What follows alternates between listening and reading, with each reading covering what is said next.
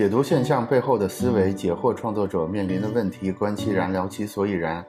欢迎收听设计几何，我是纪晓亮。今天的内容是跟腾飞老师的又一次对谈。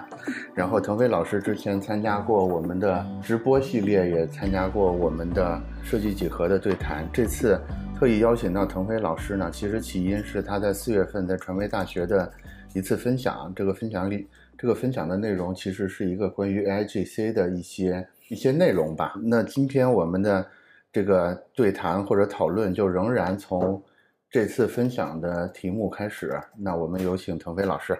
对，刚才老师在说的时候，其实我是在连忙打开我那个呃发到网上的一一篇内容。对，这个内容其实是在到上周我才发出来的，是因为我在。那离的这次分享其实已经有又又又一个半月了，其实我也在想，这个内容本身是不是就不够好？先进性已经不太够了。对，嗯，是不是？我尝试在判断它是不是有问题。嗯嗯，但实际上我过了一个月之一个半月之后，我会觉得这个内容其实并没有什么问题，就是因为因为在互联网当中，大家其实会会。会让它是有记忆性的，嗯，就是我我很担心的一件事情，说这件事情过了一周、两周、一个月、半年、一年，甚至五年，它是否是依然是一个有价值的内容，而不是一个通常认为它是一个网文的垃圾？对我其实很很不喜欢那种就是网高科技内容特别容易有这个问题，对。尤其 AI 的内容，基本上就是迭代速度特别快。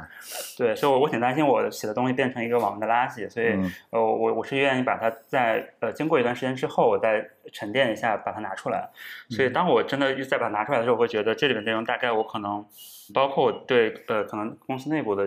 包括团队的讲述里面，可能包括未来的一些。既定的一些实践里面，可能基本的思路也会是这个，所以我会觉得这个内容对于不管当时在呃一一个半月前给就是中传的学生跟老师讲的内容也好，还是呃我对内去传达也好，我觉得这个事情都是有价值的。嗯，所以我就我会愿意把它拿出来跟大家再去看一下。嗯，对，当时那个分享那个场景，其实也是比较非常临时，我大概是有一天的周五，可能拿到了一个信息说啊，我们大概周一需要给。中传做一次分享，嗯，然后，然后那大概呃，他们感兴趣内容也是跟 AIGC 有关，呃，我觉得这个是他们其实有一部分是因为有可能上一级，包括上一级的给他们的要求说，啊，我们需要很快的去了解，与时俱进，对，与时俱进，希望了解整个行业，呃，包括他们自己的学界，呃，究竟对这件事情什么样的一种看法跟态度以及进展。我当时后来做完这分享之后，跟他们的老师去聊，就是也是能感受到，就是呃，我我甚至我没有想到，就是就是在北京的学校，然后大家会呃这么急迫的关心这件事情，嗯，呃，因为我传统认知里面就是呃学校大概是他们用到的是一个四五年前的课程的内容，然后教科书，然后再做着跟企业可能有一个呃两年各种代差的这种实践。呃，然后可能先进一点的话，可能可能会邀请呃，就是呃临近的一些行业去做一些分享。但是整体来讲，我认为有我一般理解里面学学学校其实会跟会跟企业，包括跟整个那种科技的发展，其实是它会有一定代差的。嗯，但但其实两个月前那那次分享，我会觉得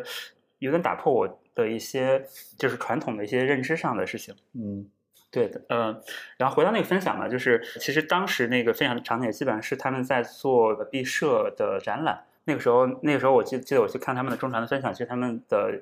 整个开篇里面其实讲也讲了非常多。目前整个 IJC 可能对于那个学学校的那个专业，他们跟我交流的那个是广告学院的一个一个师生的一个状态，就是呃，他们其实是理解到了，可能大概是知道 AIJC 可能对对他们是有一定。影响的，但是其实是什么？其实，其实包括其实业内，我觉得跟学界是类似的，大家也都是重新去去界定它究竟的影响，呃的深度，包括这种时间上的跨度，呃，应该是什么样子？那具体内容咱们简单的说一说，因为这篇文章我们后续会贴在那个下面 show notes 里，但是腾飞老师就先归纳总结一下那个主要内容是啥吧。这个内容的话，大概是两个部分嘛。第一个，其实我我因为整个 AI 这些包括 AGI 的那种进展太快了，所以我我当时给大家去呃讲了非常近的，在一周内发生的一些事情，比如说有包括齐的一个分享，呃，但是关于整个从 VC 的视角来看，整个 AGI 跟 IGC 可能对整个行业包括社会层面的一些冲击是什么样子。就是陆琪是吧？对，你你当时是因为刚跟正好在前一周刚参加完陆琪。就是奇迹创坛那边的活动，对，所以你就正好把陆琪就是上周的一些心得就就拿去给了中传的师生，对吧？哎，在网上能看到陆琪的那那次分享，或者是你刚才说的。这些相关的内容有什么办法能看到？呃，这个是有的，就是包括他官方应该后来在过了两周之后也发了他的那个视频的版本，嗯，然后文本版本应该是在当时分享完的第三天，嗯，周一可能拿到了，对，然后包括现在 PDF 的版本也会有。就如果听友们想看的话，怎么得到？就是回头也放 show notes 里，好吧？好的，没问题。好，嗯。对，然后，然后，因为在我在我当时看完听完的感觉是，嗯，我觉得那个其实蛮有代表性的，可能在我觉得它会真的影响到它里面对很多事情的定义判断，可能在可能未来的一两年里，那这些依然是有效的信息。第二个，我在当时那个节点给大家看了一个东西，是有个叫 Profusion 的一个开源的一个模型以及 paper，就是在我看来，它也是一个很有代表性的一件事情，是说从来我觉得没有一个时间就是比当下。呃，我觉得从产业的设计师的角度来讲，更关心学术怎么发展。嗯，对，是的。嗯，因为我在路上的时候，我在想那个，呃，我好像，即即便在呃上一个整个大的移动的那个时间点，呃，也没有像今天这样，我就很关心整个的图像技术，包括技术是怎么发展的。对，是的。啊，你这么一说，是，好像从来设计师不需要关注产业界的事儿。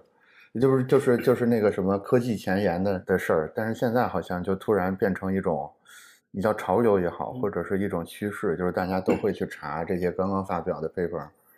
然后看里边有什么东西。从总结来看，我觉得它其实我在文章也会讲到这件事，就是它其实是整个生产模式，包括设计跟整个行业的这种生产模式的变化。嗯，就是在呃在我们那个公司那范围，我会讲一个概念叫叫 Mars Model as Service。这里面大家可能比如说用呃设计师用 Midjourney 用 Stable Diffusion，你会发现呃你可能不像 Photoshop 一样有这么复杂的一个。呃，操作的界面跟工具，嗯，呃，你其实是基基 prompt 的角度，就是一个关键词的角度，你就拿到了一个结果。那背它背后驱动的其实就是就是 model 整个的图像的一个模型。那其实大量的论文现在都是，就是这是跟我们那个现象是有关的。就是为什么我关心的是一些 paper，是一些模型，嗯，就是因为这件事情本身就等于一个服务了，我们不需要去关心具体的上层包装出来的软件是怎么发展的，就是这个模型本身的。进化其实就决定了你的最后设计的那个结果，呃，所以它其就是呃，你离就是它大概类似于我们在十年前去研究一个软件一样，就你研究模型本身就是你的设计工作中的一部分了，嗯，所以它其实是这种技术本身的发展推动了设计师的视角，就是你就可以跳过软件那一层的事情了，直接去看模型怎么发展，因为它会影响到你最后的那个结果，就是，嗯，我上周我们其实内部完成了一次我觉得非常有历史性的一一一个。一个服务的部署，就是我跟季老师那个大概在第一次聊的时候，其实我记得好像之后我们断断续续聊过，就是我觉得好的设设计的符合 IGC 时代下的工作模式是什么样子。嗯，呃，然后它就是它其实基我基本是从模型训练，我觉得到那个整个我叫我管它叫 AI pipeline 的那种呃模式，然后到整个 SaaS 模式，它是有一个新的一个变化。是有别于我们之前可能从那个一个需从需求设计到，比如到 UX 设计，然后到呃跟产业协同这样一种生产模式的一一个显著的区别。所以刚才我们说到刚刚那个 Fusion 那像那样的一些模型训练，然后包括那个呃我们看到那个包括 Meta 发的那个 Segment Anything 的这种的呃开源的模型。它其实会使得我们呃之前怎么讲去完成一个图像的设计，以及呃完成一次比如说呃抠图的这种设计，就它会直接去掉整个的工具环节，就直接从一个模型变成了一个设计的结果。所以我会觉得这种这个现象，我因因为当时那个分享也是那篇论文跟这模型。发布的一周内，所以我我给那个整个中传那边其实给了两个非常新的信息，啊，这两个信息其实我觉得是对于整个 A A I G C 时时代下，然后设计师的工作，我觉得是有非常典型的象征意义的。我在这略微打断一下，因为刚才那个腾飞聊到 Mass，包括那个我们现在呃很多时候可以跳过之前软件的部分，甚至是所谓 U X 的部分去。更关注这个模型本身，我我有点担心，有部分听众可能不太能听懂啊，因为尤其是 Mass 这个概念，其实它是我在这举个例子，腾飞老师帮我检查一下啊，就是比如说 ChatGPT，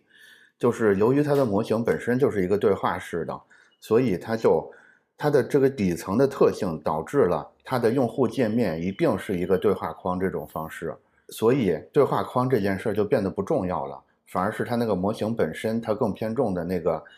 那种底层能力是什么？它就这就是刚才腾飞老师说的，就是它底层能力会导致我们原来放很多精力的所谓优软件界面这个工作，其实就直接可以略过了。也就是说，只要它是对话式的模型，你将来那个界面就是用户跟它交互的方式，几乎一定就是一个对话框或者是自然语言等等类似的方式。是这个，我觉得可能许多人需要转过一个弯儿，因为它跟上个时代的就是所谓 SaaS，就是软件即服务的这种在核心理念上有些有些差别的。我觉得这个也是腾飞老师今天要分享的很多内容，就是核心就是范式转换嘛。我觉得第一，这就是范式转换的第一个例子，就是。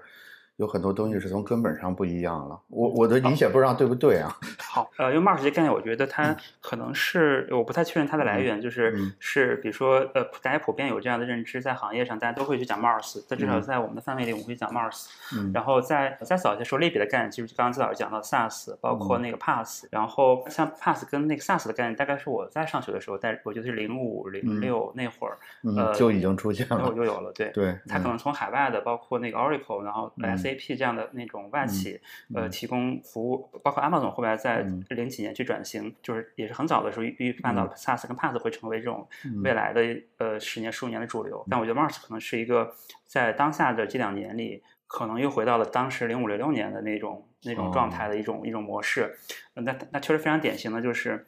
但我觉得 SaaS 有可能会就是会有一，我觉得很很多时候会影响到他们的那个发展。特别典型的是一个就是 local 的平台，大家可能之前管它叫低代码平台。之前我们包括我在前几年，其实帮前两年帮一个那个创业的同事，其实在呃研究一个产品叫 Retools，它其实是。一个低代码的平台，它可以帮助大家更快速的通过简单的界面的拼接跟一点点的代码，就是接入数据之后就做成了一个网站。这个网站复杂度是远远高于那个可能就是一个简单的呃前端页面，它是可以有复杂交互、复杂的数据那种组装的一个过程。但我明显会觉得，从去年年底开始，整个 AGI 的那种发展，包括 AGI 的发展，会使得原来过去两年非常先进的低代码这样的。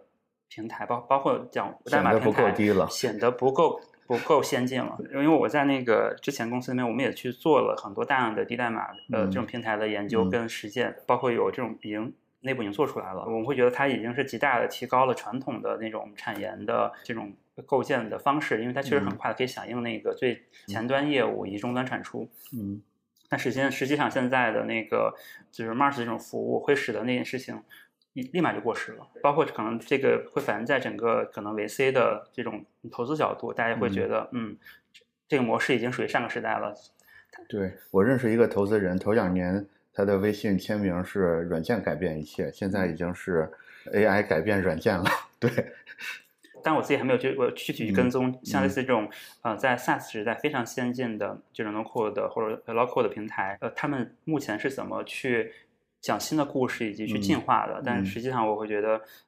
如果他们想那个做的很好，肯定是基于 Mars 的视角重新去再去改造一下这个会会叫建建或者是呃构建服务的这样的方式。嗯，好，腾飞继续下一个要点。对，下一个其实就是还是跟设呃设计有关的事情，就是就是当我们毕竟在我们在作为一份工作来讲，其实就是我们还是要去关心设计。这个职能跟整个这种大的时代下什么样的关系？嗯，然后，但但我会觉得那个，即便你不了解前面所有这种，呃，我觉得偏底层概念跟的事情，依然是就是被迫或者主动的需要去跟这个时代下的生产的方式，呃，产生关联。这个非常典型的可能就是在大概，呃，大家看到大量的 Mid Journey 的 f o s t i t u t i o n 的这样的课程，嗯，以及可能你的公司，呃，包括行业的人会教你说，嗯，这个东西很好，然后。一定要学，一定要一定要学。呃，其实我我收到更多这样的反馈，就是很多设计师会真的很惊讶于，呃，当我有好的创意、好的那个审美的时候，呃，我能非常非常快的交付一些非常非常好的，就是包括海报，包括一些那个页面的设计。嗯，就这件事情，我觉得现在。呃，至少在很多范围里面，大家是普遍的是认同的一个状态。所以，即便大家不去了解刚才那个复杂的一些逻辑，但依然，你从你的设计的结果来讲，它确实从帮助你去做那个创意的提效，还有生产的提效来讲，已经看到了这样大量的结果了。说到这儿，我有一个问题啊，也是也是这段时间我我我的一个观点，我跟一部分人说过，但是并没有得到全部的赞同。我的观点就是，可能有点暴论啊，就是我的观点是，现在不要学任何 AI AI 的工具，因为我觉得现在一个是更底层的东西也没有完全稳定下来，所以有可能会会出现一个，就是你看我们现在大概回顾的话，已经出现了一些让我们很惊讶的东西，从 LoRa 到 ControlNet 到最近的那个只只要一张图就能实现风格迁移的，就是 Google 的那个等等之类的，我会担心它底层没有稳定下来，这是第一点。也就是你今天学的一个，可能就像刚才腾飞说的低代码平台一样，只只是你今天花一个月学会，然后过了一个礼拜之后它就过时了，这个风险我认为仍然是存在的。这第一个原因，第二个原因也是刚才腾飞提到的，就是其实那个软件的使用使用技巧，我觉得会一旦它那个底层稳定下来，这个软件一定会飞速的极度傻瓜化。我我不认为。就是现在要学这么多提示词、工程等等相关的东西是有必要，这当然是个可能是个有点问题的观点啊。所以归纳下来，我会觉得说，现在如果你对 AI 这个事儿想去了解的话，我是我是觉得你应该更多的去去掌握一下它最它最底层的原理是什么，包括最前沿的知识是什么。至于具体怎么落地，我会觉得说，除非你们公司已经产生非常明确的需求了。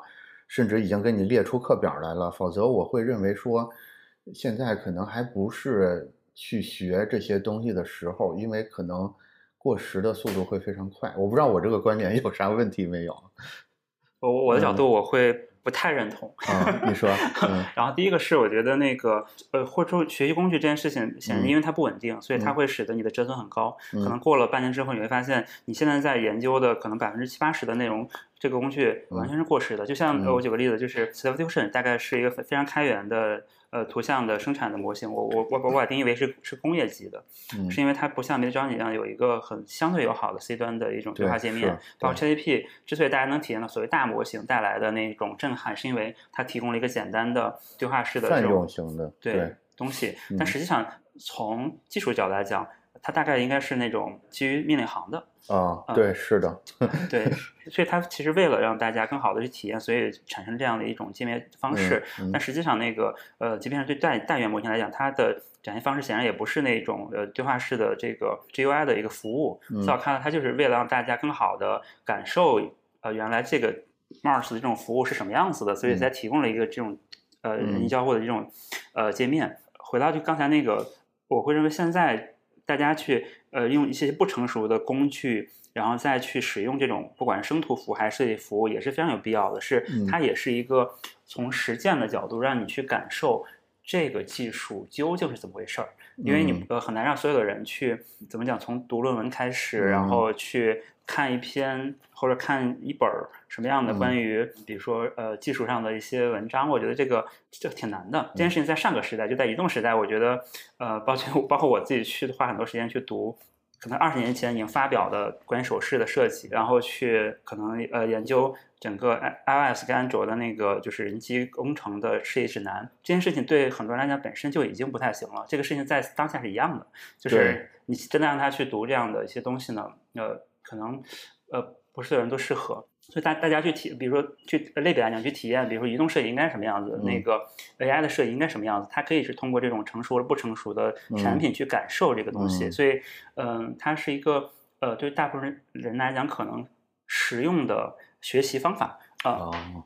我明白。所以我会觉得，即便不成熟的，目前大量大家看到的一些 AI 生图也好，包括这种产品，包括服务也好，还是很值得去看的。呃，但如果你有条件的话，最好还是自己去，比如嗯 GitHub 去做这样的部署，去看他们的 paper，这是一种可能更从根本上更本质的学习。对是的，嗯。啊、对，包括那个呃，自己的体感比较典型的是那个 Stable Diffusion 的那个部署，可能在那个前四五个月的部署，大概因为因为是开源，所以它不会对你的部署服务做一个很好的教程，所以你就大量的自己去。从 CUDA 的那种，比如说英英伟达的这种环境，然后到你需要大量 Python 的版本的问题，然后包括就比如 Web UI 的对 Evolution 的那个使用，呃，所有的那个部署过程全是黑盒，每篇文章都不对，然后你你没有办法按一篇文章去把它部署成功，就是那个花了非常多的精力。嗯然后，但你会发现最近的三个两三个月，嗯有很有很多集成环境出来了。这个集成环境大概就呃傻瓜式的，你一键就可以下载完、并部署完。嗯，但是有我明显明显会知道，就是我当我拿到这个集成环境，跟我当时在探索部署的时候，你对那个可能一些参数的理解，呃，是很不一样的。就你会知道是什么影响到了这个集成环境，呃，所以我会觉得这种相对曲折的探索过程，虽然它很耗时，嗯，它有很高的折损，但是对于你去呃相对深度的理解，包括呃，我就获得比整个市场稍微快一丢丢的。或者新鲜一丢丢的这种经验是有帮助的，但。确实我觉得对于从因为我们的呃整个是设计也好，或者这个行业也好，这个样本是太大了，所以我觉得不见得所有人都要一窝蜂的去花很多时间去探索这些不成熟的东西，因为这个对整个整个整体成本损耗其实是高的，呃，所以我觉得还是分层来看，就是如果你的你的业务处在一个这样的身位下，你比别人快两周或者快一周的这种知识的变现。呃，这个变现不是说我我要我要把变成变成一个课程啊，是是就是你能应用到你的业务里面，这件事情本身就会使得业务处于一个领先的状态，呃，它是值得这样做的。那另外一种情况就是，可能你自己就是这种前沿的爱好者，你可能自己多投一些时间在这些不成熟的事情上，其实会使得你你你比整个可能整个行业，比如设计师行业会领先一个身位。这个事情我就会也会反映在你的整个的职业竞争力上。我因为我呃这篇文这篇文章的后面其实我会我因为是给那个学生去讲，所以我也会跟他们分享非常非常我觉得我觉得有点露骨的事情，就是。这个设计的竞争压力会因为 AI 这件事情变得更加的苛严苛，呃，这个体现在其实当我去尝试去去招募，比如说模型训练的那个人，之前跟教师也其实在群里也请求过，能不能帮忙传播一下，因为因为这个职位大概还挺新的，所以我很难去找到真正合适的那个人。然后就是那什么人最后会获得这样的一个职位呢？岗位呢？其实真的就是他在这种即便非常不成熟的一种工具。包括行业发展的情况下，他依然其实做了大量的研究跟实践。然后，如果他刚好又拿到了一些商业上的收益，可能会觉得这是一个非常适合的这样的一个状态。包括我们在引入过程中，也也就有些看点事情，就是他的这种对 A I G C 包包括图像训练本身的那种经验，就是它会使得这个候选人当其他的条件不够好的时候，依然能够支撑他。做这件事情，所以我会觉得，就是从你宏观的观察视角来看，确实不应该大家一窝蜂的去搞这件事情。但其实就是业务在那儿，然后自己兴趣又在那儿的同学，我觉得还是适合的。但是有而而且比较痛苦，就是他们痛苦是说，你真的要求大家所有人都去做这样的事情，这也也不见得所有人都合适。这个会使得大家那个因为思维方式到工作方式到内容的这种转化，也不见得所有人都适合做这样大的变化。包括但但我在我的团队里面，大概我希望我们的团队其实是一个很好、很领先的状态，所以我会呃把我的一些思想跟行动去去逐渐下放。可能我现在在实践的事情是我在三四个月前就是在想的事情，然后需要大家一步一步一步的，就是跟上整个的，我觉得行业市场对大家的要求。觉我觉得这个这个可能就是按我们刚才那个那个框架来说的话，可能就是第二个所谓范式的转移，就是从赛跑。可能变成赛车了，就是设计师之间的竞争，从之前那种就是纯才华或者纯才华的比拼，变成了你要跟这个先进技术一块儿去比拼。然后刚才腾飞一边说的时候，我我一边产生了一个我自己觉得挺挺挺好的比喻啊，就是所以关于学习 AI 这个事儿，我们是不是可以用赛车、用车手来做一个比喻？就是现在肯定还没有到这种赛车的阶段。现在大概在一个过渡期，就是有人在赛跑，有人已经开上车，人但是统一的就是没有人，没有任何人开上一个绝对高性能的、舒服的真正的赛车。大家即使开着车的，即使开着这个 AI 模型的，也不过是勉勉强强的在跑。现在大概是这么一个画面，但是不可避免的是，在不远的将来一定会进化成一个所有人都开着 F1 赛车，在一个赛道上去竞赛的画面。所以。所以，尽管这个阶段你可能由于对赛车这件事本能的恐惧，对吧？或者是你觉得性价比不高，你不去研究，今天就开始去试着研究这这个可能很复杂、很让你懊恼的这个 AI 技术的人，他就会像那些更早的驾驭了早期赛车的那些人一样。我觉得他有两个巨大的收益，一个就是他会更早的获得手感，就是手感这个东西，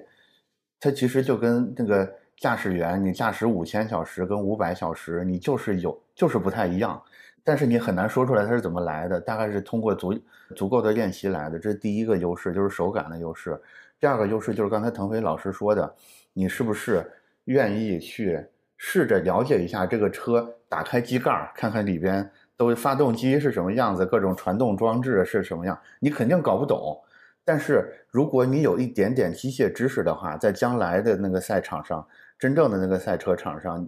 一个有点机械知识的赛车手跟一个完全没有机械知识的赛车手，一定是那个有一点的会取得一些优势。比如说出现故障，他会更有更有思路，说，哎，可能是哪哪出问题了，我是不是拿锤子在这儿，拿扳手在这当当敲两下，是不是就能？有时候他就能行了，然后可能就接着跑下去了，对吧？所以我觉得。我现在也要推翻我刚才那个观点了，就是现在不要入局这个事儿，有可能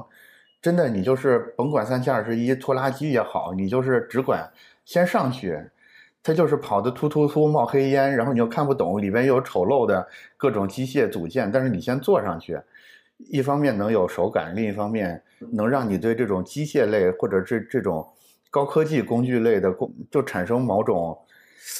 我不知道怎么用语言形容啊，就对，反正你会更好的驾驭它。这个可能是我们说的。假如说我们用那个什么范式转移来做的话，这可能是第二点，就是大家要意识到说，赛跑是不会停的，只是从用腿跑变成了用车跑而已。我可以讲一个另外一个类比，就是或者是一个实践，就是在我在零九年那会儿开始做移动的时候，它类似于就是从桌面到移动转化的时候，你你需要去摒弃。固有思维一些方式，就是如何，比如说我开始做交互，举个例子，嗯，就当时那个安卓的那个机器的时候，呃，一般都是先是官方出，就是哎，Google Google 提供叫那个 Google 的那个 Dev One、Dev Two 的这种测试机器，它机器是由 ATC 来提供的。当时那个应该是第一代，第一代 G One 的时候，那个大家可以回忆一下那那台机器有什么特点？它有一个东西，就是有一个轨迹球，Google 的那个 Dev One 的那台安卓机器，它是有三种交互方式的，呃，一个是那个。一个呃电容屏的屏幕，这个像呃就是像 iPhone 一样，对吧？然后第二个它有键盘，全键盘，全键盘大概是怎么讲？从那个大家用 Windows Mobile 或者是用那个呃黑莓，黑莓对，就这类的交互方式上延续下来。第二种、第三种，它提供了一个东西叫轨迹球。轨迹球这件事情，它的交互方式其实是从一桌面电脑过来的，所以你会发现，可能我觉得它第一代作为一种。怎么讲？因为第一代的产品，它其实是是为了让不管是研发还是从用户还是从各种视角更好的接受，它是一台智能手机的角度，嗯其实提供了非常多的交互方式。但第二代的时候立马就干掉了，也没有轨迹球了。轨轨轨迹球其实就是 鼠标。对我，我也想到，我也想到另外一个例子，可能大家更熟悉的例子就是微信啊。微信早期的版本其实它是有有有几个状态的：在线、不在线，什么离开。就是它也是从 PC 时代遗遗留下来的一种思思维方式。其实我们都知道，你用手机登微信的话，根本就没有什么在不在线这一说，你是二十四小时在线的。但是 PC 端肯定就有这个东西，所以微信早期版本也是有这种思维方式的遗留的。我觉得其实挺难克服的啊。就上个时代，尤其是你是一个资深设计师，上个时代很多根深蒂固的东西，你认为天经地义的东西，在新的环境里就完全不对了。但是你。很难 很难区分出来，你的本能会告诉你，这这不迈左脚迈右脚，这要思考吗？但是就是要思考，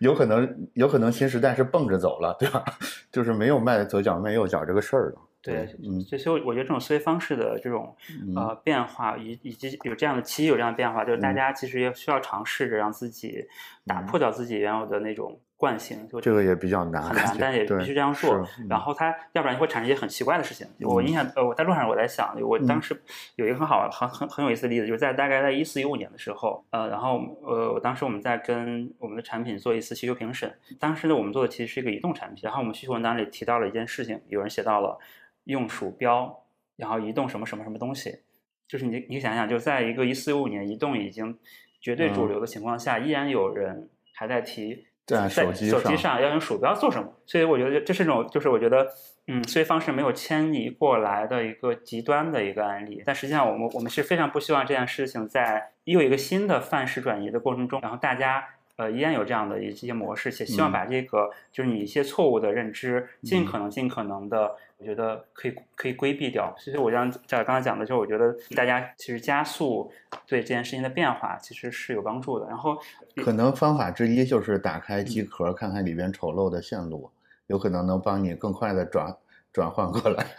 对，而且实际上我觉得目前 AIGC 整个的那个这种呃所谓提效，然后包括帮我们去做嗯这种创意的增量，其实它从原理上来讲还是有呃非常大的区别。就是我这几天呃包括对那节我们我也会给大家讲，就 AI native 是什么，就是 AI native 那个概念呢，我觉得呃。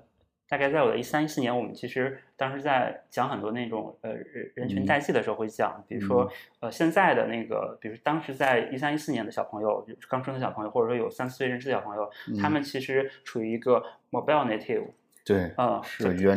原生原住民，原生原住民。就现在的可能三四岁小朋友以后，他们真的就在一个 AI native 的一个状态，他们不需要去理解，呃，搜索原来打开搜索框之后拿到一个结果，这个结果再跳转，这个叫搜索。它的搜索可能现在直接就是一个人机对话的一个一个东西。之前他们就我们过去的之前做设计，就是我们还是类比小朋友来看，就是他需要学会 Photoshop，Photoshop 是一个技能，然后需要学会用比如说 Bitmap 画图，需要好多设计工具之后，你才等于需要做设计。这件事情可能在现在完全就变掉了，你只需要去写一个关键词，写一个 prompt，啊，这个事情就有一个结果，这个就叫做设计。就是你会发现整个的。他们接受到了新的思维方式，其实跟之前的大家的经历是完全不一样的。那我们是不是可以认为，二三年就是今年之后出生的孩子就算 AI native，了可以这么认为吗？对，大概是哈。嗯，是的，但是就我在跟我在一七年那会儿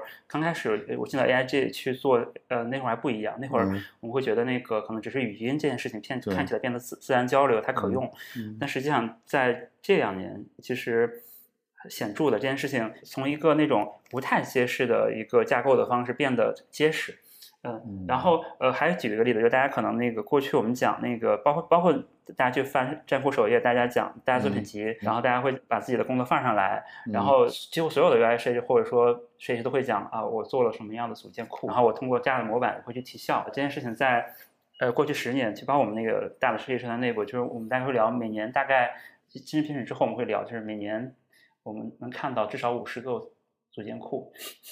五十套模板，就是呃，你会发现这是过去大概十年，包包括今年一样的，就是你会发现过去的十年十几年，啊，大家可能讲设计这件事情如何呃去提效，如何去所谓规模化，或者是讲那个抽象思维，可能你没有办法最后都落到落成这件事儿了，就是大家啊做组件不同的组件，但是这件事情它会因为。当下的这半年多，整个这种 AI 技术的发展，会有一个就是还是根本上的变化。就是我我从我其实我在那篇文章里大概写过一件事，就是这个大概属于对数曲线跟指数曲线的事情。就是写现在的那个整个基于模板或者说大家组件方式提效，呃，其实已经到了一个实际上没有办法再提升的状态了。然后那个，所以这个大家其实自己应该是会有这种体感的，就是你的团队里面你去做组件，包括你的团队去做组件，它对于整个。呃，交付效率包括生产效率，对吧？所以，所以我们应该把做组件的时间变成去训练一个自己的专用模型，类似这种感觉是吗？呃，逻辑上是，但实际上它它离着那个呃结果是很是很难，非常难。然后这件事情我跟可能呃包括 MassCode 的很多同学也聊过，就是他们在做一个就是叫 Smart 的 Design System，然后 Management 这样的一个服务，就是一个更智能的组件的。服务，嗯，呃，可能包括最近可能把它打包成了一个呃 m a s c o 的一个 AI 的怎么讲工具箱之类的概念往外往外做。但你你听到刚才那个我讲的前面那个内容，你大概会知道怎么界定它。它大概如果它依然叫一个设计系统的话，或者叫 design 的那种组件系统的话，即便在前面加了叫智能的，依然是上个时代的东西。对，是的。然后我在一个月前在手机上用的鼠标。对对对，但是仍然是鼠标。对对，所以我当时我我大概一个月前跟他们的同学聊过，就我觉得它类似于一个农业时代的金锄头。对我最近特别喜欢金锄头这个例子，我我最近跟人聊天频繁引用这个例子。对，是的，它它它其实真的是面面对后面的工业时代的时候，就是类比前一个工业时代的时候，它是一个很很显著的一个区别。然后呢，所以我们现在的整个 AI 这次到底在它的提效是什么方式呢？就是举大家可能体感很深的，就是生图，就是 Mid Journey 跟 s t a b l e 生图这件事儿，它就是一个指数级的提升。它一旦突破掉了一个可用的临界点，这件事情就是完全是一个潘多拉盲盒打开了。就大概其实在可能去年的。八九月份之前，DLE，DLE 可能就是那个大家会有印象那个 DLE 是 OpenAI 的，对，OpenAI 对。但虽然它后面那个我不知道为什么做不起来，然后，然后，但至少是它。我觉得，我觉得是他们认为 A AGI 就是通用模型的市场价值更大，他们就把这个吱吱呀呀的放弃掉了。我我觉得，我猜到，比起它 那个几个零来讲，那个可能就是那个余数，是吧？对。嗯，你接着说，你接着说。对，所以所以这里面会延伸到，就是包括我其实，在前几个呃几呃，就跟老师之前早期聊完之后，呃回回去在做实践的时候，也在想，就是这种根本上的这种思维变化，可能到底是什么？然后，其实在我那个文章大概有写过，大家可以那个后面就慢慢去看。本质上来讲，我觉得是就是一个工作概念定义的变化，就是我我觉得就那个词很有意思，就是就是我觉得就是 prompt。就是 prompt 的概念，就是呃，大家用描述的方式去完成一个设计，呃，而不是去用一个工作流的方式去完成一个设计或者一个任务。这件事情背后，其实我觉得是很非常极致的，对于设计工作也好，包括工作也好的一个极致的结构，以及通过模型的方式去重组的过程。所以，你最后的设计对象会变成了，或产出物变成了一个模型，应该是。通过模型方式去做，而不是通过手工艺生产的方式来做，这个应该是一个从根本上一个变化的一件事儿。然后，所以你会发现在那个市场上你能拿很多课程，那个课程，比如说那个呃，有一个有个人叫那个吴文达，嗯啊啊对，然后这是之前百度这些那个 IDL 的那个文达，对。对对，院长，然后后来他的百度单单是是之后就出去了，出去之后呢，其实又回到了那个可能一个教学的一个状态。然后最近其实，在前两个月其实就有这样的课程，就是讲那个到底 prompt 是什么，就是如何使用 prompt 去去做事情。我觉得 AI 时代就来讲，就是 AI 这些件这件事情来讲，就变成了我觉得你如何更好的理解 prompt 这件事情是是构成怎么讲它的一个根本区别的你思维方式的变化。我可以理解成就是如何提问的问题吗？如何提问？嗯。如果提问跟怎么把这个问题变成那个系统那那个算法能明白的东西，当然更重要的是为什么要问这个问题，是是这样是吧？对，是的。我再先把那个文章的大概内容给大家复述完，就是大家去感受一下你的工作模式里面是否符合这样一种定义。如果不是的话，你觉得当你也不知道会怎么做，是因为你不在那个语境下。然后，呃，我觉得，诶诶，整个 AI 原生的这件事情来讲，它对设计的那个定义的维度应该是这样几几几件事情。第一个是数据驱动。这件事情本身不新鲜，对，呃，实际上现在的整个的互联网的那种工作呃模式，大家会很成熟，包括因为整个的商业也会足够复杂，所以大家一定是数据驱动的啊。但这里面呃，之后我们再有时间可以再展开去讲，就是那整个 AI 原生的所谓的数据驱动，跟你在互联网时代做数数据驱动有什么样的区别？它是有区别的。第二个是整个的那个迭代的方式的区别。之前呃，大家可能在 PC 时代，大家其实大家会讲那种瀑布式的开发，对，呃，就是我一个软件做两年，比如说 Windows 这类这种产品做两年，然后两年之后，呃呃要要发布，所以我在两年怎么安排我所有的产业资源？那互联网移动互联网其实带着大家其实做敏捷迭代这件事情，在那个整个 AI 时代，这这个事情会变得，这个所谓迭代的速度会变得更快。它是一种新的一种呃工作模式啊，但但这事情我都会后面再我们有机会再展开聊，但实际上它已经是不一样了。第三个是那种整个自动化的设计的生生成，目前大家其实用那个 Mid Journey 也好，就是以我觉得呃比起更好的状态，其实还属于我觉得半自动，因为百分之七十的自动化这件事情本身依然还有大量的自动化的一一些空间。在我我在上周的时候，其实我们在那个。开始有提到过，就是我我做了，我觉得我我这边完成了一个非常重要的一个里程碑的事情，就是它已经实现了某部分设计的，就是自动化。就是我我我能举个例子吗？举个例子就是，比如说一些一些小素材的生产。那之前它，比如说我希望生产一些一些素材，这个素材可能大概是通过产品提需求，然后这个需求变成了一个任务包，这个任务包可能通过呃。比如说外包设计，或者说自己设计师来完成，完成这完成过程需要大概几天时间，呃，几天时间完之后需要，比如说审核，审核之后然后再上线，大概这样一个流程，嗯，大概七七八八，可能呃五六天时间是要的啊。那其实你一个自动化的状态什么样子？就是从结果来看，就是没有一个中间环节可能从用户的需求到结果，它是一个直接匹配的关系。嗯哼，直接匹配的关系就是这里面包含了就是就是 prompt 的撰写，然后包括包括质量的检测，呃，包括那个上线。就这件事情的中间所有的过程都是可以被省掉的，它是完全可以从需求到结果的完全匹配。对，在上周其实我在那个我们我们其实做完了一次这样的一个里程碑的一个部署，在我看来，就是即便现在的 AI 所谓 AI 原生的这种，比如说生图服务，呃，依然有非常大的、很极致的的提效的空间。哎，等等，我我还是我还是没完，还是没完全明白，你能举个更具象一点的名字吗？就是刚才说的那种，就是整整个过程的省略，就是。对我，我有点复现不出这个画面来。我在想的是，比如说用户在用你 app 的过程里边，然后你通过数据分析会发现，比如说他总是会总是会点那个帮助。对，那那那之前呢，可能是需要有需要需要有有这个运营或者产品人员去发现他这个异常的行为，然后给他给他做出需求来，包括你刚才说的一整套流程。对。但是现在是不是可以直接用？借助 AI 的能力去发现的同时，也就是说，这部分用户他一旦超过某个阈值，比如说超过十个用户都在都在通过很长的链路去找帮助，那可能第十一个用户的时候，这个 App 上就出现了一个自己就出现了一个 什么快速帮助的按钮，然后他们用这用这种方式来省略掉证券的过程。我我觉得我想这个例子有问题，你能你能举个更具体点的，像刚才那样的例子吗？啊，我觉得就是一个。整个用户需求到最后生产结果的一个自运行的一个状态。然后我举一个商业上的例子，比如说目前广告主可能为了去投放一个精确的广告，产生产生一个比如商品的转化，可能他需要去分析我的用户我的什么样子，然后呢，我需要。设计一个什么样的广告，或者说从关从关键词到那个广告词到背景，包括这样广告的设计，然后可能我再经过一部分小流量的测试来测试我生产出来这几个哪个的转化率更高，然后然后再把它决定呃上线，这个可能就是呃我一个生产一个小的 banner 广告的一个过程。那这件事情它会因为整个那种 A G I 跟 A I 这些的介入，会使得这个过程，比如从广告主那边最后他。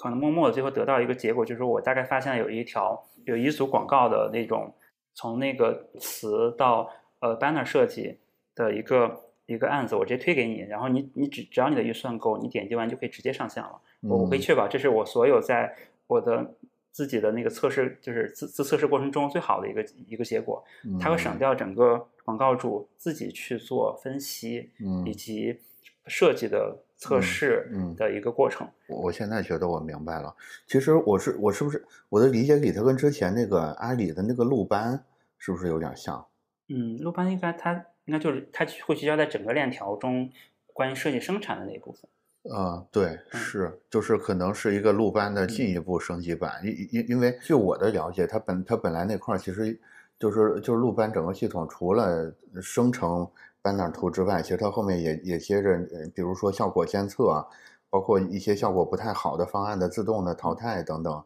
也也是包含着这些东西的。比如说现在借助这个更先进的技术，可以把这个东西更集成化。对，就是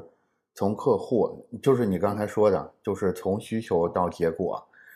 看起来就是一瞬之间就完成了。然后这个这个结果甚至是能再再继续进化的，整个过程里边可能。没有什么我们一般意义上认为的什么运营人员、什么产品经理、什么设计师的参与，但是它也确实在给用户、在给客户产生效益了。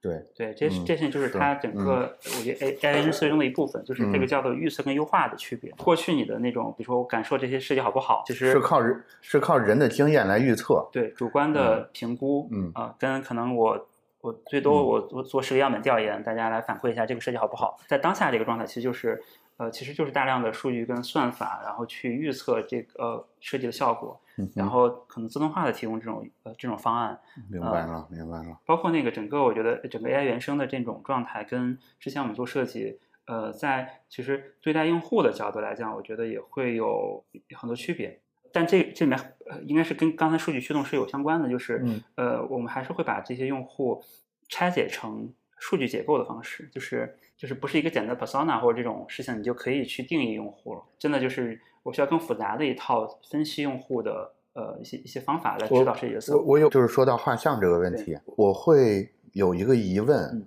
说就就像刚才腾飞说的，就是未来的画像它肯定是更多维的，在我的理解里边啊，它的信息量是更巨大、更多维的，但是同时会不会也是更加非人类化的？也就是说，基于更新的技术做出来的这些用户画像，其实只有 AI 才能理解，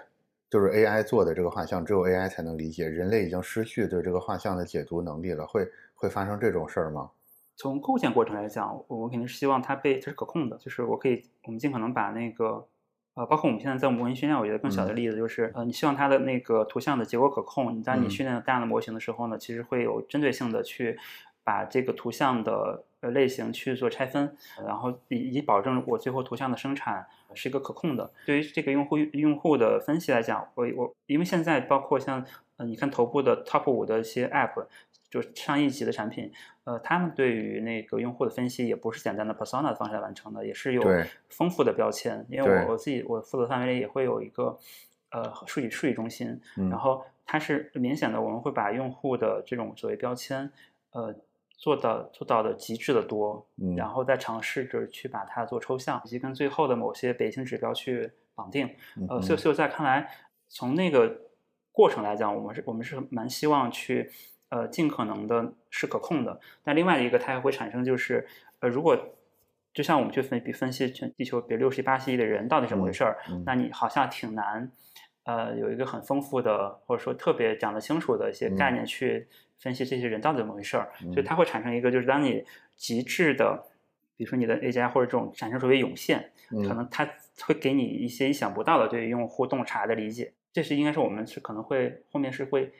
从这个领域来讲，就用户分析领域来讲，应该期待产生的一个效果。从当然这个结果会会很简单，我觉得就是它会对你整个的增长或者对用户洞察或者决策提供关键的支撑的观点。那只是你不用关心它到底怎么来的。就是对，就是这里边有一个有一个挺挺难受的地方，就是如果你不对这些数据、这些所谓的大数据做高度的抽象化的处理的话，就超出了人类能控制、能能理解的范围。但是你一旦抽象化呢，你又失去了大数据的意义，因为大数据它最大的意义就在于它的精密度嘛，就是它不再是约等于什么了，它就真的就是它是有能力做到，它就是等于什么的。对，嗯，对，这这这个话题，但是人类只能约等于这种方式来理解世界。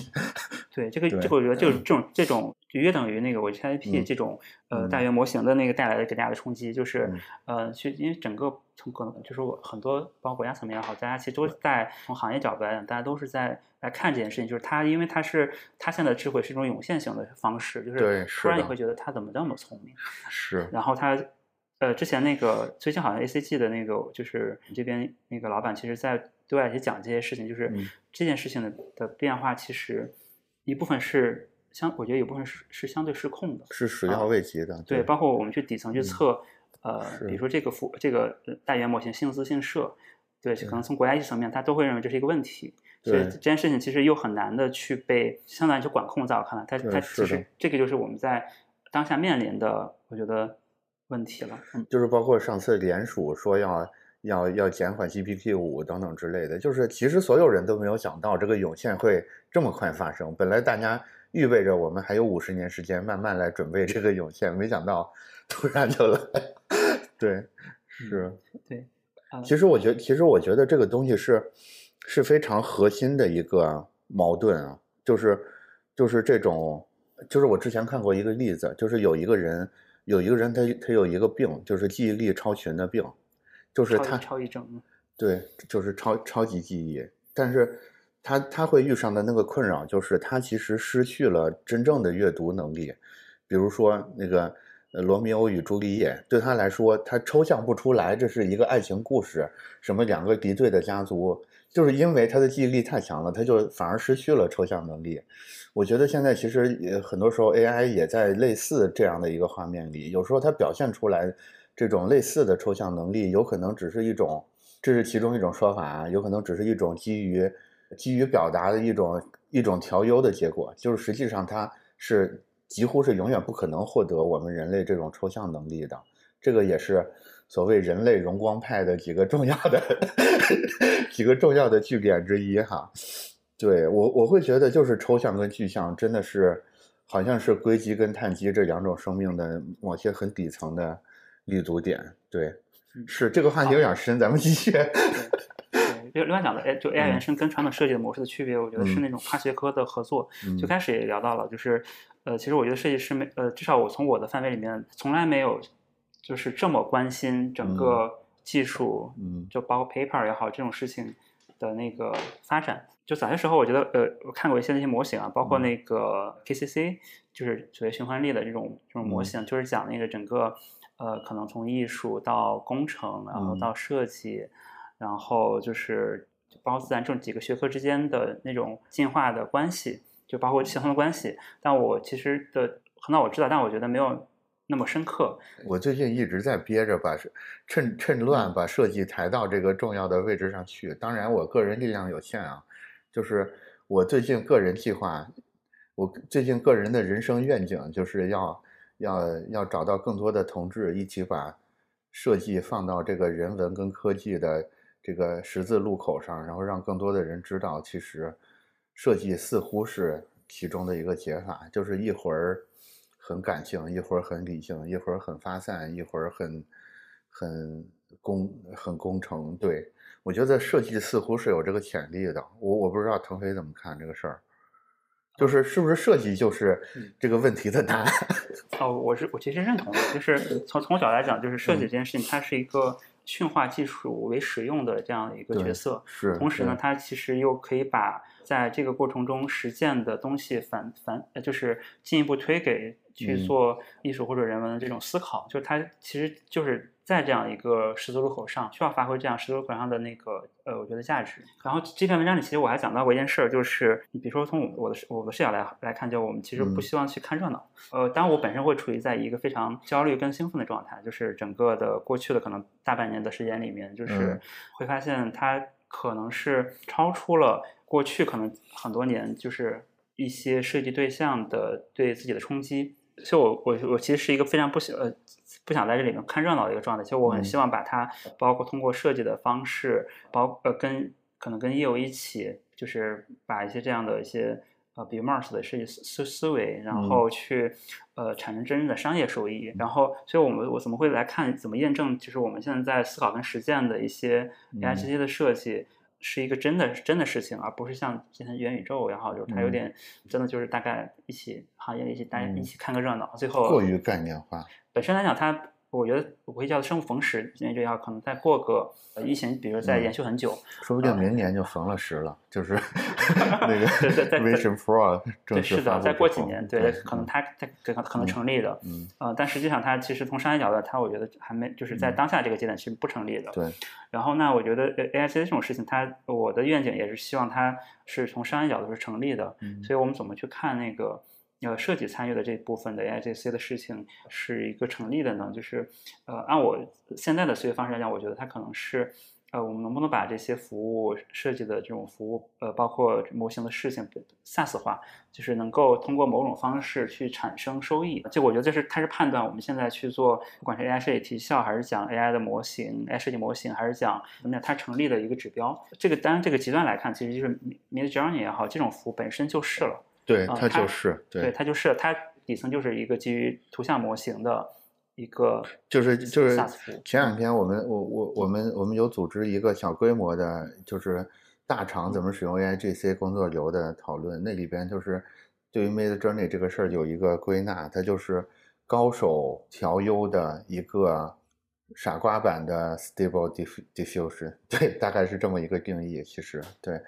也也就是说，它其实已经。也就是说，它的主要贡献已经不是在底层了，就是更多的是在易用性上，在这种指定方向的调优上了。对，所以你觉得我们也可以像 Midjourney 一样，在这事儿上有所贡献的是吧？有所有所能做点什么吧？反正因为最底层的咱可能也确实做不了。对，前面双点的应该最近在新的那个版本里面，应该它会加更多可微调的这样的一些能力跟插件进来，就是它在实用性上。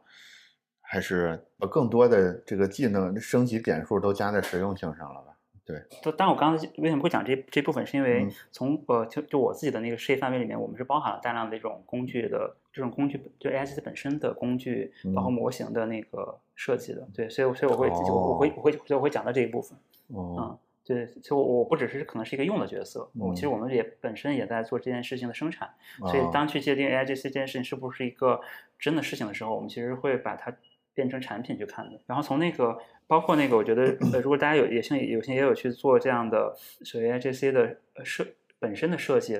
看跟用还不一样，就是本身做这种事来看，我觉得它整个的生产方式会有一个模式上的变化。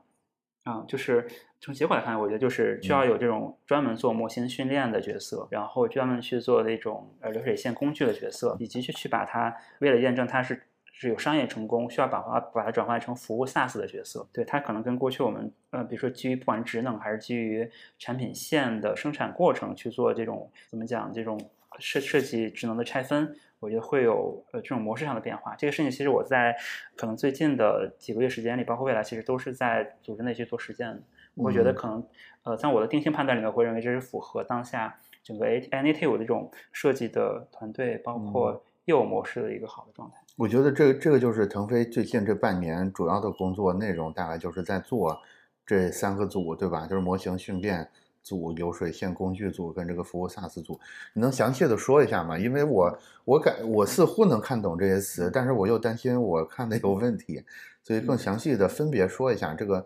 呃，这这三个组为什么是这三个组，而不是四个组，以及每个组它具体它具体的工作内容是什么？可能未来它可能的。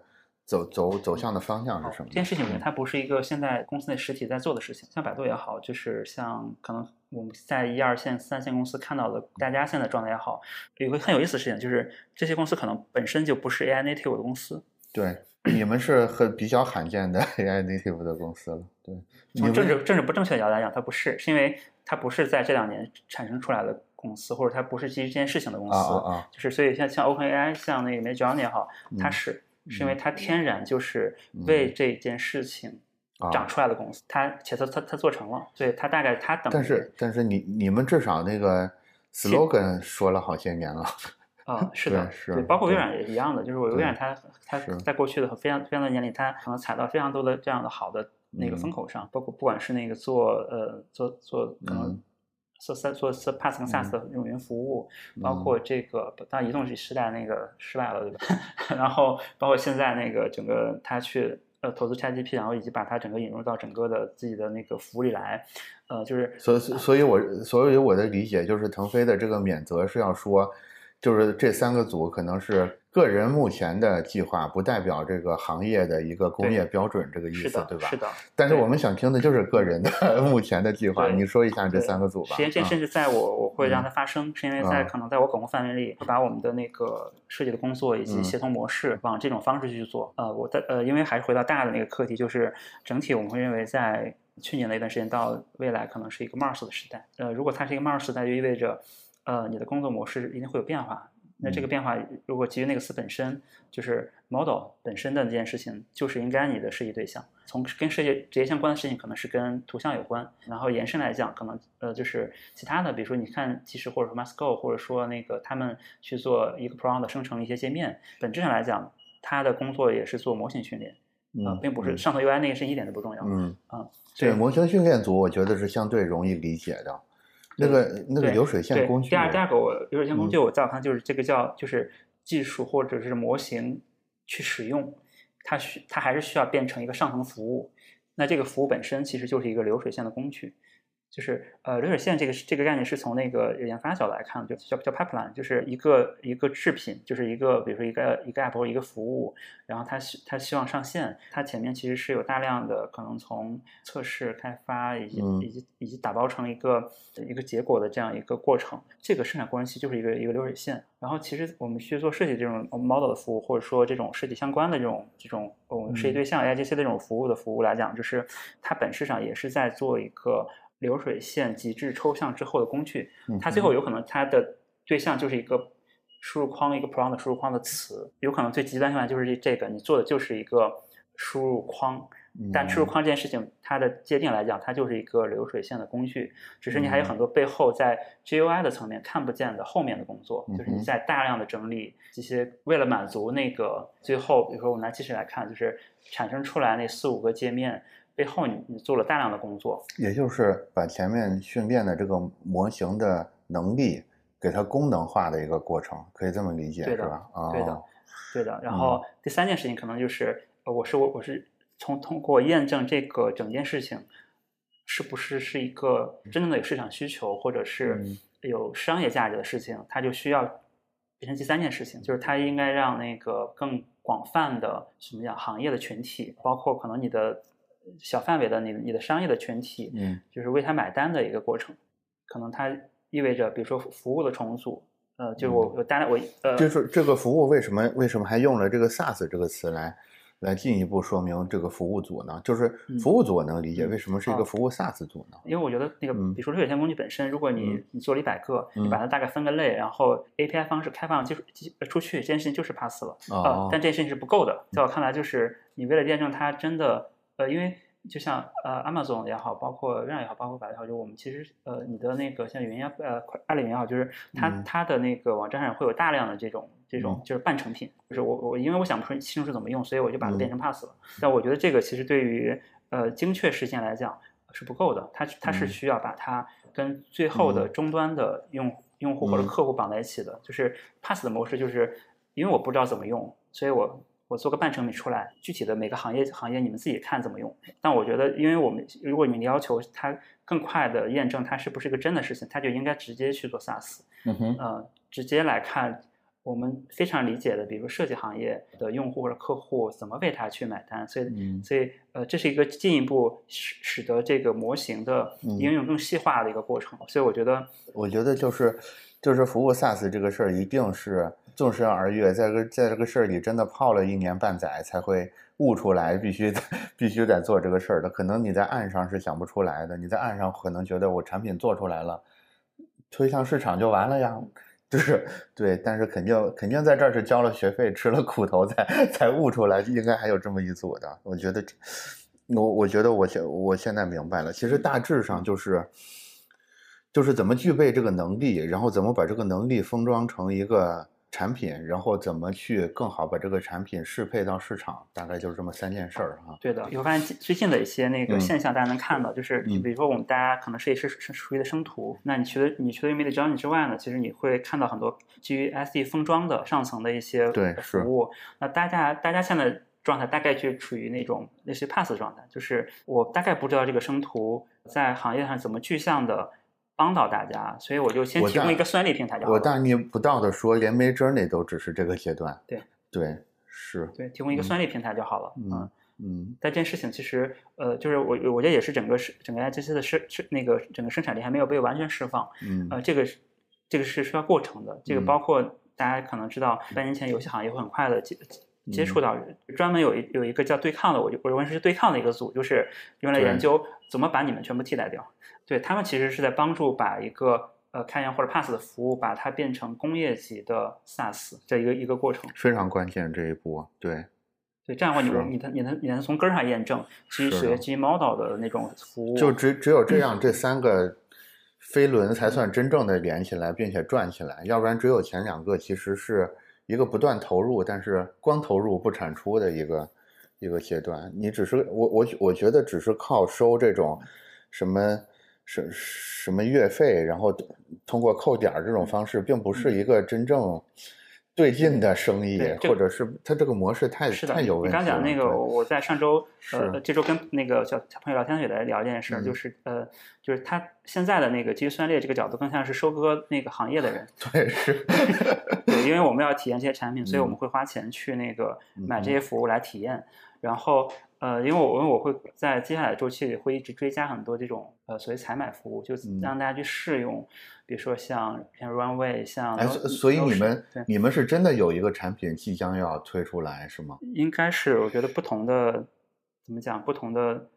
touch 的领域会让大家看到这些东西吧。但我觉得可能不见得是一个设计的哦 SaaS，、因为、哦我明白因为不一定符合那个整个组织的需要的，在我看来。嗯，对，所以很有意思，就是我觉得现在的那个很多 AI 的服务，一部分其实是收割的那个行业里的人，对，但但但它但它有可能不是一个真需求，是有可能大家从终端的测试跟使用过程中忽然发现，啊、有可能是个伪命题，然然后所以现在看起来虚假繁荣的这些 PaaS 服务，是包括命令章也好，有可能也不成立。有很多时候是一个什么焦虑费，或者是一种好奇嗯费，反正就是有有那种动物园儿的 动物园儿的营业模式。嗯对，就是你买票进来给你看点真禽异兽，对，但是动物园儿是对就很难很难真正的嗯对，滚动起来。对，所以嗯所以从根儿上来讲，我觉得这件事儿如果它成立，它一定是在呃是普遍意义上的所有嗯的可能行业终端用户需要真的为它去买单。对那整个我们在开始的时候，我认为 model model service 也好，设计、如何在里面真的产生一些价值，这个事情才成立。当时那个分享里面后面也讲到了很多那个关于目前市场职位的情况，就是呃嗯在可能在四五个月前，呃，最早是我们第一次聊的时候，我们也其实聊到了，就是但三十五岁焦虑啊，对吧？然后好多这样的事情。然后我觉得今年呢，从我的观察来看，就是我确实拿到了更多的一些候选人，包括一嗯些同学的一些，就是大量职位的一些那个候选人吧。但是具体到我们我自己的那个领域里面，其实匹配度是很低的。我觉得这这个这个现象背后的原因，是因为大家怎么说呢？就是还是看热闹的人是绝对多数，就是甚至大多数人连动物园都没进去，就更别说能看出来动物园这个这个商业模式有什么问题了。这个其实是很大的原因。我觉得刚才腾飞给的那个那三个飞轮特别有意思啊，我再重复一遍，大家可以想想你在这三件事上有没有可以发挥你能力的地方。第一个就是模型训练，第二个就是用腾飞的话说就是腾流水线工具，第三个就是服务 SaaS。我会觉得，其实甭管你在哪个年龄段，你是什么段位的设计师，你在这三个方向上都存在着大量的机会的。你之前可能没有没有条件洞察到这三块。其实存在这种系统级的机会，但是你现在 被迫洞洞察到了，所以你可以认真的想一想。我觉得这个这个怎么说呢？还是还是快时代一步的。如果你你今天得到这个信息的话，你认真的想的话，对，对，可能目前模型训练这个事儿已经已经有一点浮出水面了，可能很多地方都在招模型训练师了，但是流水线工具和服务 SaaS，尤其是服务 SaaS，我今天。是我看这么多聊 AI 的人第一次听说这个事儿，我觉得特别特别有这种实用的洞见性，就是它不是它不是一种纯纯靠聪明的洞见，是一种真的交了学费产生的洞见。是的，服务 SaaS 我觉得有很多设计师有很多事儿可以做的。腾飞陷入了沉思，他自己没有想到这块儿是吗？你会觉得后面两块儿更多是别的职能在做是吗？哦，我我是在想那个。嗯为什么我当时会想到这些事情？哦，就是，呃，因为因为前两年其实我我们第一次在去年年底在聊那个数字化转型还是什么，对那样课题的时候，就是当时我刚好其实在做大家的 PaaS 跟 SaaS 服务，对，然后然后在过去的很多时间里，你会看到估值在下降的以及死掉的做 SaaS 的公司，就是本质上来讲，就是可能在他们在发展之前，其实有好的故事。然后，呃，这个故事指向了说这个市场规模很大，然后，呃，有潜在大量的用户会会转化跟买单，呃，特特别疫情期间，呃，进一步催生出来了大量的这种服务，嗯，呃，但实际上，在过去的一年时间，你会看到大量的公司又会这种做 SaaS 公司又会死掉，包括大量的缩减，然后其实一部分是我觉得需求。萎缩的一个状态，另外也可能就是它是一个伪需求，所以我会觉得，但它依然是一个验证这件事情的商业价值的一个必然的一个方法，所以我觉得那那是一个必须要补充的，就是整个商业逻辑里面的一部分。对，是的，就是 SaaS 整个思想，我觉得仍然是有很大价值的，也就是它不会完全被所所谓的 MaaS 这这个事儿给替代掉。毕沙罗想聊一下吗？对对，呃，因为这个分享当然是有还是有背景，就是它大概是面向那个、嗯、呃传媒的这样的一个学校，嗯、包括在在在座有很多学生。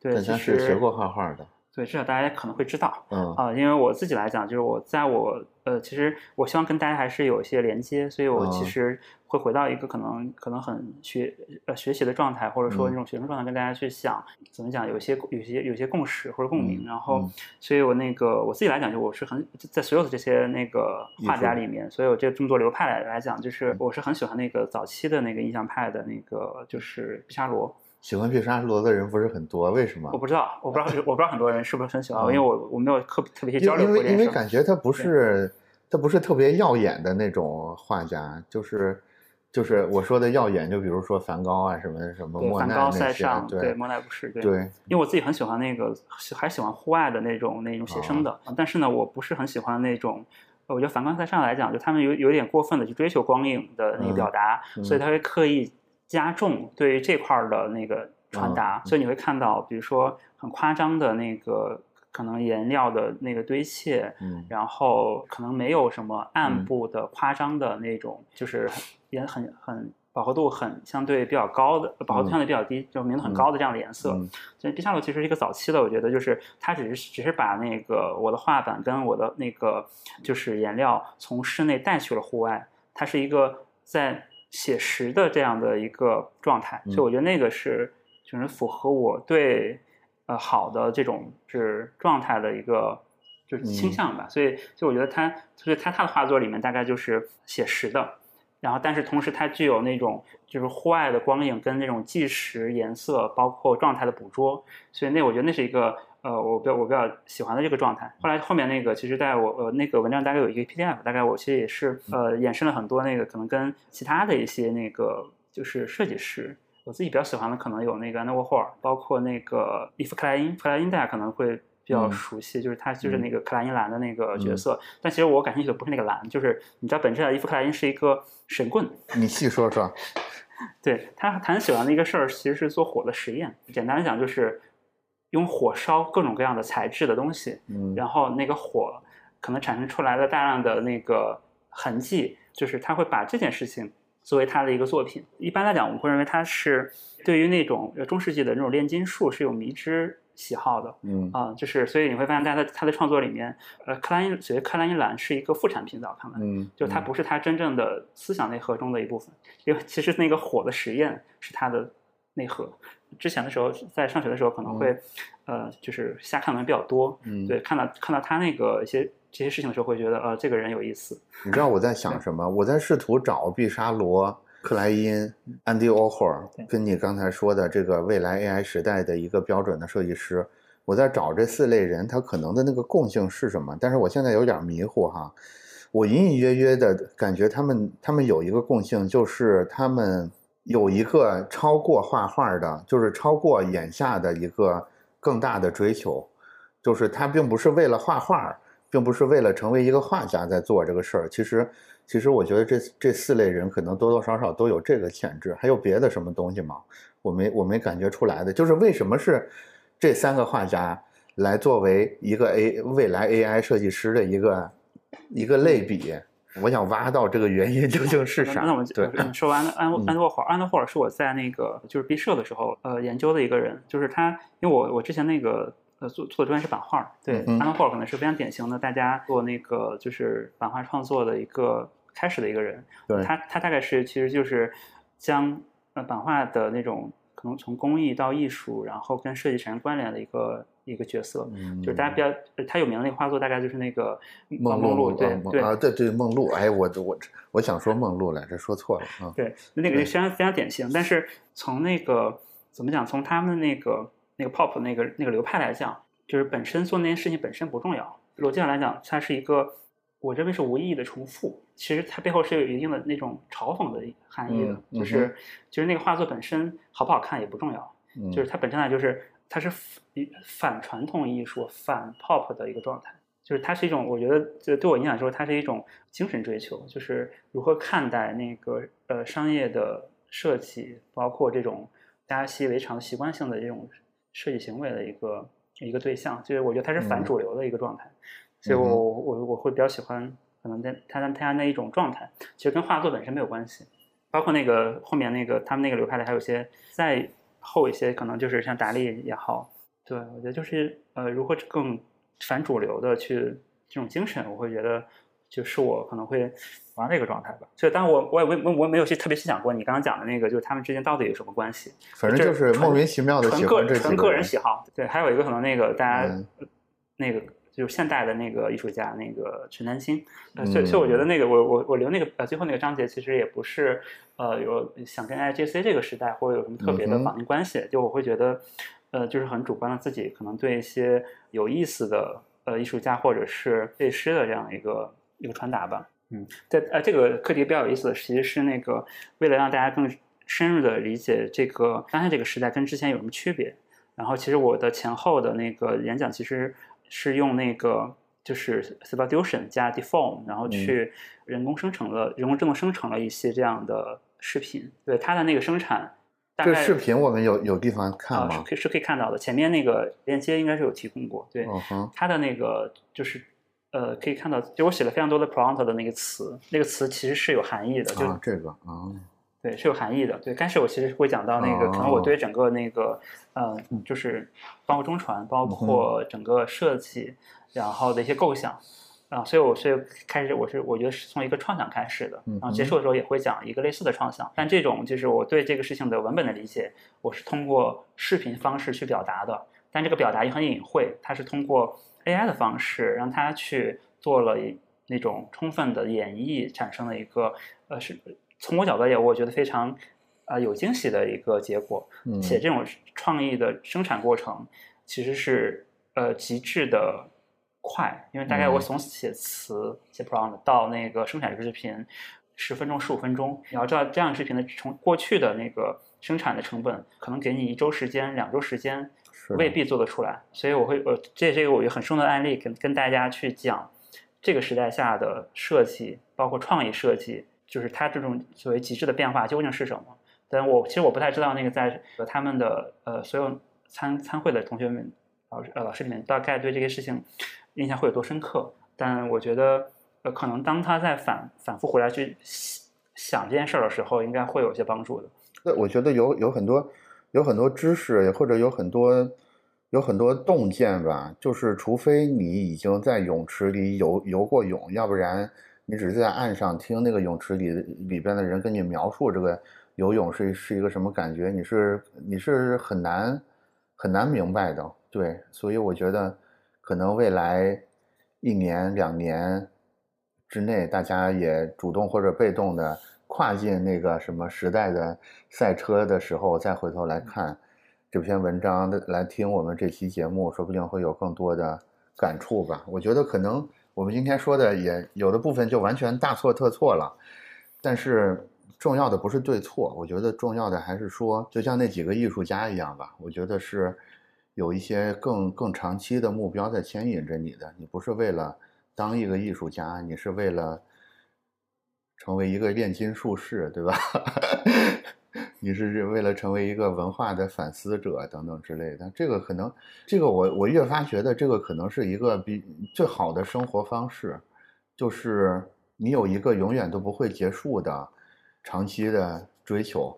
同时这个过程里边又时不时的能爆出一些对眼下这种现实生活有帮助的小成果出来。这可能是特别，可能是最理想的状态了。当然，我们很难做到这个状态了。对，然后我在路上我也在想，这个呃，究竟应该给大家从指导性上提点什么样的一些呃好的想法跟建议？就是呃，我会很深刻感觉到，就是其实整个也对设计师的这种嗯知识结构的要求跟强化。呃，是那个特征越来越明，越来越明，越来越明显，非常明显。对，然后即便这种工具 A I G C 的这种工具没有那么的完备，但实际上，呃，它其实对你那个工艺的要求是，呃，又是有进一步的强化。对，嗯，就是你你你呃，你只有更会去画，比如说画画画儿跟那个就是呃，包括做三 D，你才能更好的去驾驭那个你拿那。呃，Midjourney 也好，Box Vision 也好，生成生成出来的图，你会你会你会对那种呃究竟差一点差哪里会有明又会会有明显的就是感感受。我我也是这个感觉。我觉得我觉得就是大家之前在我们经常会说什么，我画了十年画，我做了十年设计，现在都白画了，白没有白画白学的，就是这些对特别微妙细微处的把握，你在现在可能不觉得是什么，但是所有人都开上超跑，在 F 一赛车的时候，就这一点点的审美上面的洞察力，就会导致你比别人有一个身位上的领先。我我觉得，我觉得不用不用很沮丧，觉得他他能怎么着的？我觉得很很很微妙处的这种，就是我们以前说那个什么。作诗里边的推敲，可能就是推字儿跟敲字儿的区别，但是就是天壤之别。我觉得这个推敲的能力一定是来自于大量艰苦的训练，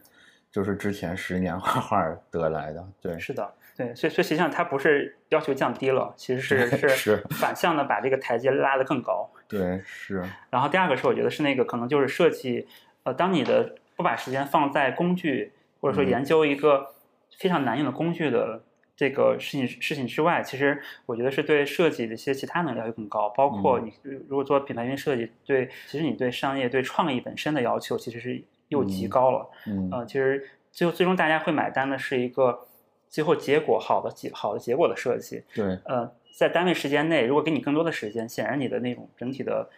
创意的时间会更多。嗯，那其实是对。就是真的给你两天时间，如果你创意不行，那两天也浪费时间。所以实际上来讲，他对你的创意要求是其实是更高的。然后另外一个就是可能对对对体验师来讲，就是你真的是理解对业务有理解，对怎么讲整个技术或者说产品的转化成设计本身这件事情更理解。其实也会当当你去用一些其他的设设计生成工具的时候，其实是一个很重要的决定你跟就不懂这件事情的人的区别。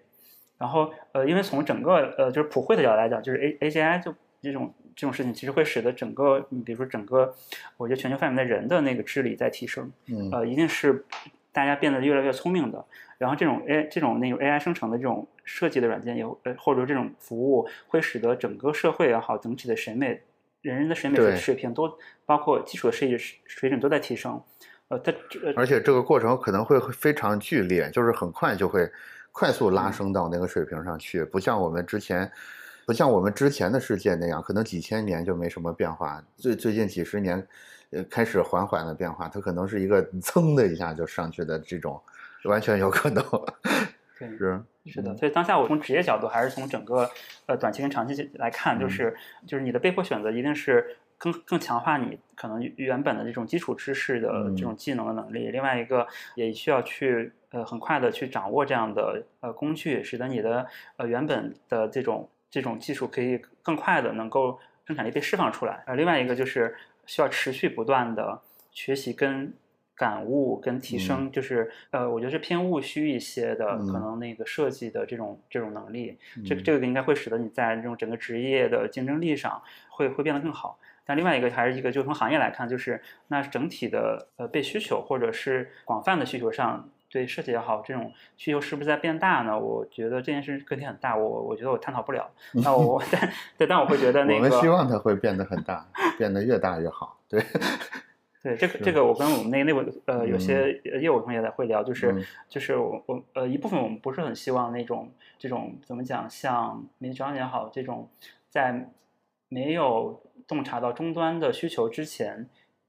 就是过分的发展，因为它会很快的吃掉原来的那个就是生产力带提效的或者的那一部分，把市场先吃掉了，但又同时又没有找到新的增量。呃，其实这种工具的进化会就是嗯，会使得整个结构变得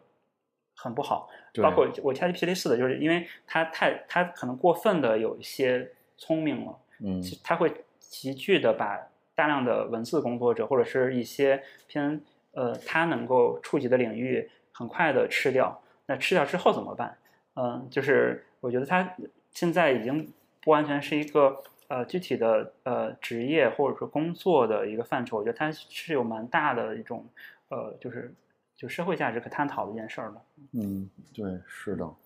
就是刚就是刚才说说到说到第三点，我觉得我觉得就是。就是绝对让人舒服的这种纯甜的口味，大家应该努力的克服一下。就是不要吃这个纯甜口味的东西，就是它只给你带来快乐的东西，反而是这些复合味，对吧？就是那些发酵的味道等等之类的，它可能一开始是有点奇怪的，但是它的它的余味，包括它的综合价值，其实是其实更高的。这就是对，就是刚才那个腾飞说 GPT 四的时候，我感觉到的，它现在就是有点太甜美了，对，它就是让你觉得太太舒服了，然后它喂你的结果太接近于你最想要的那个东西了。这个我觉得从短期看是好的，但是从长期看一定是非常糟糕的，就跟我们摄入过量的糖一样，最后一定造成一种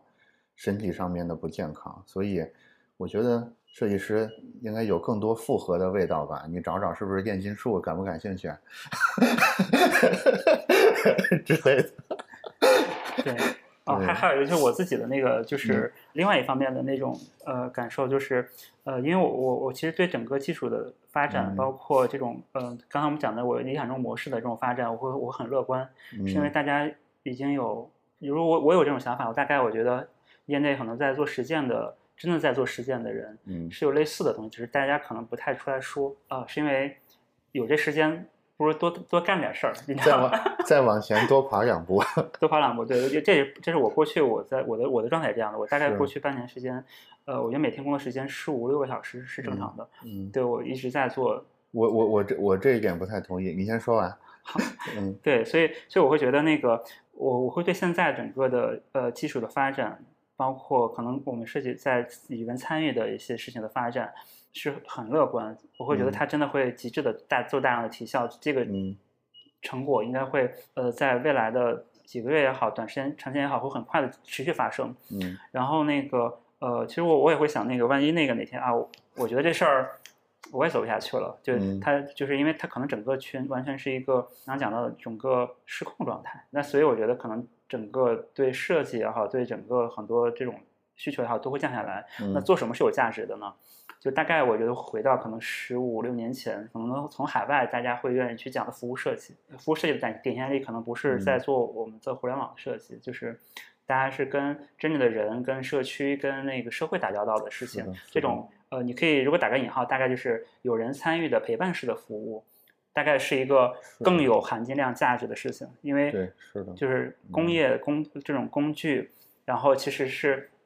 让普遍的大量的人有这种呃福祉，但实际上那个更呃金贵的事情，可能就是有真实的人的那个参与反而更贵。比如说那个呃，在我觉得在这种这种那个想法，大概在呃每一次我觉得有大的那种呃设备环境的那种进化的时候，我就会想一次，比如说在在呃一四一六年的 VR。嗯，那会儿大家可能从畅想角度会想，那个足不出户就可以旅游了，对吧？那个这个事情其实对于可能真的没只只只有钱买一个设备或租一个设备的人来讲，是是一种好的体验服务的。包括你可以呃鸟看，通过 Google Map 去鸟看整个世界的各种地方。嗯，对，显然呃这种体验还不错的。啊，因为因为因为可能你没有时间没有钱，但关键点是没有钱。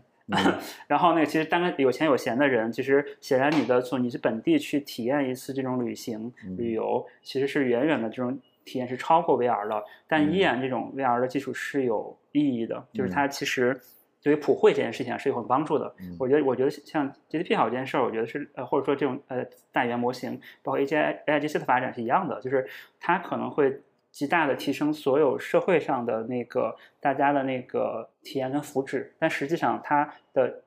价格或者它的价值应该，因为它变成了一种标准服务，它就它就它就它的成本就被摊平，摊平意味着就是不贵。就像我们现在用手机，就呃 iPhone 这件事情来讲，就是或者或安卓也好，在我开始用 Windows Mobile 的一台机上万块的的状态是一样的，但因为虽然都是功能机，就是你你带你你你所获得的那种。呃，信息的服务跟这种体验，它是贵的啊，是因为它它具有稀缺性然后，所以我会觉得现在随着这种就是 I G C 这种服务的发展，最后它带来的结果也是，就是可能你回到这种真的是与人打交道的服务的设计，可能它在市场会更具备稀缺性。那那我不反对了，其实后半段后半段其实就是我想说的，我反对的是，我是觉得，即使你现在发现了一个很好的。有一个很好的想法，也有很快的进步速度，但是我觉得也不应该关上门来，觉得自己能多跑两步，因为你多跑那两步，说不定是方向是有问题的。我我我是觉得，我是觉得接下来会是一个越来越开放的世界，也就是说，表达能力，包括你跟外界去交换信息的能力，尤其是主动交换信息的能力，会变得更加重要。就是不是纯粹的学习能力更重要，反而是。这种交换的能力，我觉得会会越来越重要。当然，终点就会落在刚才腾飞说的服务设计上面呀，就是等等之类的上面。我还是觉得，我还是觉得整体的发展趋势就是大家都有馒头之后，自然而然的就想吃花卷儿。都有花卷之后，自然而然的就想吃饺子，人就是这么一种生物，对吧？所以永远永远有事儿可以做，永远有更高精尖的事儿、更难的事儿、更微妙的事儿等着我们去探索。我我觉得不用太不不用太焦虑，说我快一步慢一步的。我倒觉得你跑两步停下来歇一歇，跟那个一块跑的人互相说一说跑的感受，说不定是更好的，也会更舒服，也会更有信念。也能更得到其他有信念的人的充电，同时能避免你一门心思的完全跑错方向了，最后变成一个，对吧？技术狂人，或 或者变成一个 GPT 四这种纯甜的东西就跑了，对吧？